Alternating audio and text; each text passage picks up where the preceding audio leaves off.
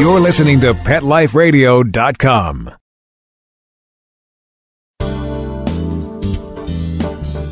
It's Tuesday, February 5th, 2013.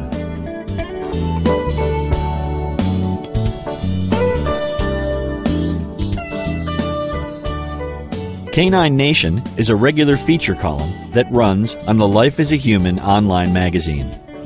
Life as a Human features articles about what it means to be human the good, the bad, and the enlightening. This column explores what it means to be human in our relationship with dogs. You can find it at lifeasahuman.com. To get directly to Canine Nation, go to caninenation.lifeasahuman.com. A complete archive of all the Canine Nation articles can be found there. Hi, I'm Eric Brad. Canine Nation is about learning, understanding, and living successfully with our dogs. Modern animal training techniques based on behavioral science can produce amazing results in working with our dogs. Whether your dog is a loved family member, or a working dog, a canine athlete, or a trusted companion, positive training techniques based on science can help you enjoy a more productive and fun relationship with your dog. Join us as we explore the many facets of living with our dogs and taking a fresh look at how we work with them. Whether it's taking a closer look at everyday issues we share with our dogs or busting long standing myths about training and dog behavior, I hope you find something useful in each of the Canine Nation articles. We're glad you're with us. Sit, stay.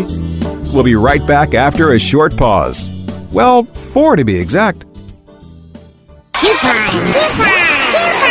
Life Radio has doggone fur-flying fantastic deals for our listeners. Go to petcodeals.com and get $6 off your order of $60 or more and up to 40% off hundreds of items at Petco. PetcoDeals.com. But, but that's not all. Are you talking to me? Pet Life Radio listeners, try audible.com now and get your first 30 days of Audible Listener Gold membership plan free. And get a free audiobook. Choose from over 100,000 titles. To get this great deal, go to audibledeals.com. That's AudibleDeals.com.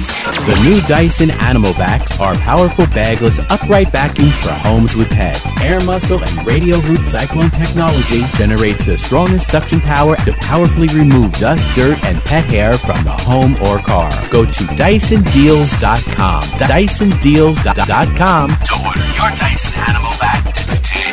Go to PetSmartDeal.com and save up to 30% on awesome gifts for the pets and pet people in your life. Toys, collars, leashes, PetSmart gift cards, treats, And more. Go to PetSmartDeal.com today. P-E-T-S-M-A-R-T-D-E-A-L dot com.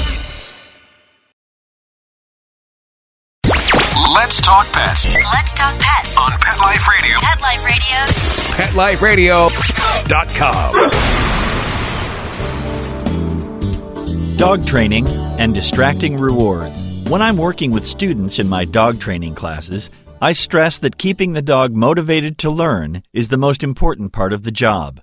If your dog isn't interested in working with you, chances are they aren't learning much of what you are trying to teach them. One unfortunate side effect of an uninterested dog is that the human trainer will often get frustrated and try lots of different things to re engage the dog in the learning process. We move, cheerlead, we tease, and we can be quite vocal in our efforts to get the dog to pay attention to us. It's probably best to take a break and rethink how you go about your training if keeping your dog's focus is a frequent problem. Positive trainers can have lots of success in keeping their dogs engaged. There are many dogs that can't wait to work for their rewards. For some dogs, it's food, for others, it's a game of tug, and for still others, perhaps it's a game of fetch with their ball. There are very few things in dog training more fun for the trainer than being able to deliver lots of rewards to their dog during training. But here's an interesting thought Can rewards be too rewarding? Can the things we use to encourage behavior in our dogs actually overshadow the things we are trying to teach? Many trainers like to move beyond basic food rewards when using positive reinforcement training. Most dogs find play rewarding, whether that play is chasing a ball, playing tug, or just engaging with their human in a little play wrestling. Used effectively, play can be a great reward for teaching behaviors. One aspect of play that should be considered is that it can be so stimulating that it can actually get in the way of learning. Clearly, the dog enjoys the game, but is the anticipation of that game becoming a distraction? At what point is your dog learning a behavior, and when are they just doing anything at all to get you to play? Play is a very seductive reward to use in training. A dog that enjoys their game is very obvious about it.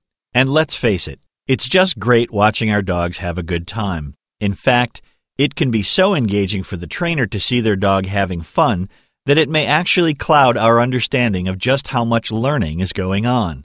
We need to keep in mind that the best indicator of our training effectiveness is the behavior that remains after the session is over. British trainer Kay Laurence points out in her article, When is Distraction a Cue? that a stimulus, or a prompt, a distraction, and a cue may all be the same thing in different forms. We use distractions to test whether or not our dog can perform a trained behavior in the presence of something they shouldn't be paying attention to. But sometimes that distraction is unintentional. The presence of a ball is distracting to my dog if I'm going to reward her with it in training.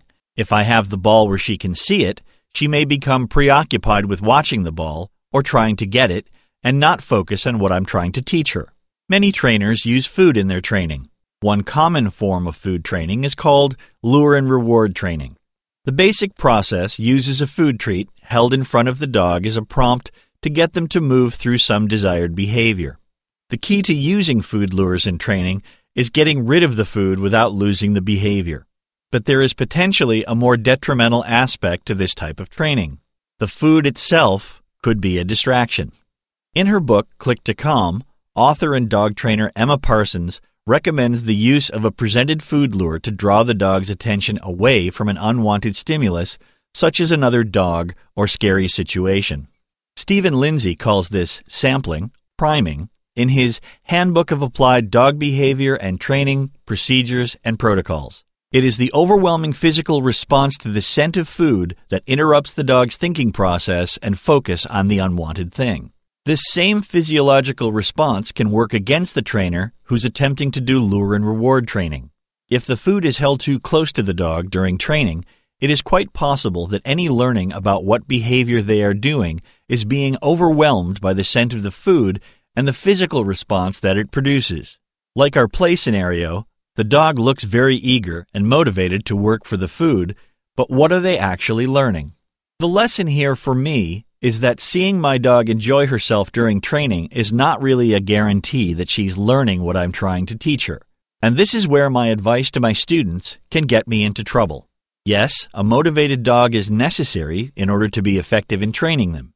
They have to be engaged and in the game, so to speak. But as a trainer, I need to be careful that I am managing all of the stimuli and distractions, including the rewards they are working for, so they don't become overwhelming. It's easy to get caught up in having fun with my dog. It's great to see her having fun, and I want her to enjoy our training time together. But I also have to structure my training program so that I vary my rewards, my approach, and my process so that I can assess exactly how much of what I'm teaching is being absorbed. This might involve changing the rewards from time to time, working for no rewards sometimes, and even introducing new distractions just to see how much of what I've taught has actually stuck with my dog. Not every training session has to be the pinnacle of efficient learning.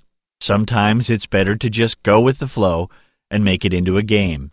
There is something to be said for those light work days that end up just being a fun bonding experience for you and your dog.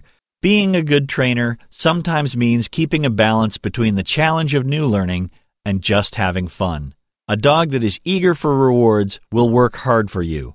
Just don't let the anticipation of those rewards work against you. Until next time, have fun with your dogs.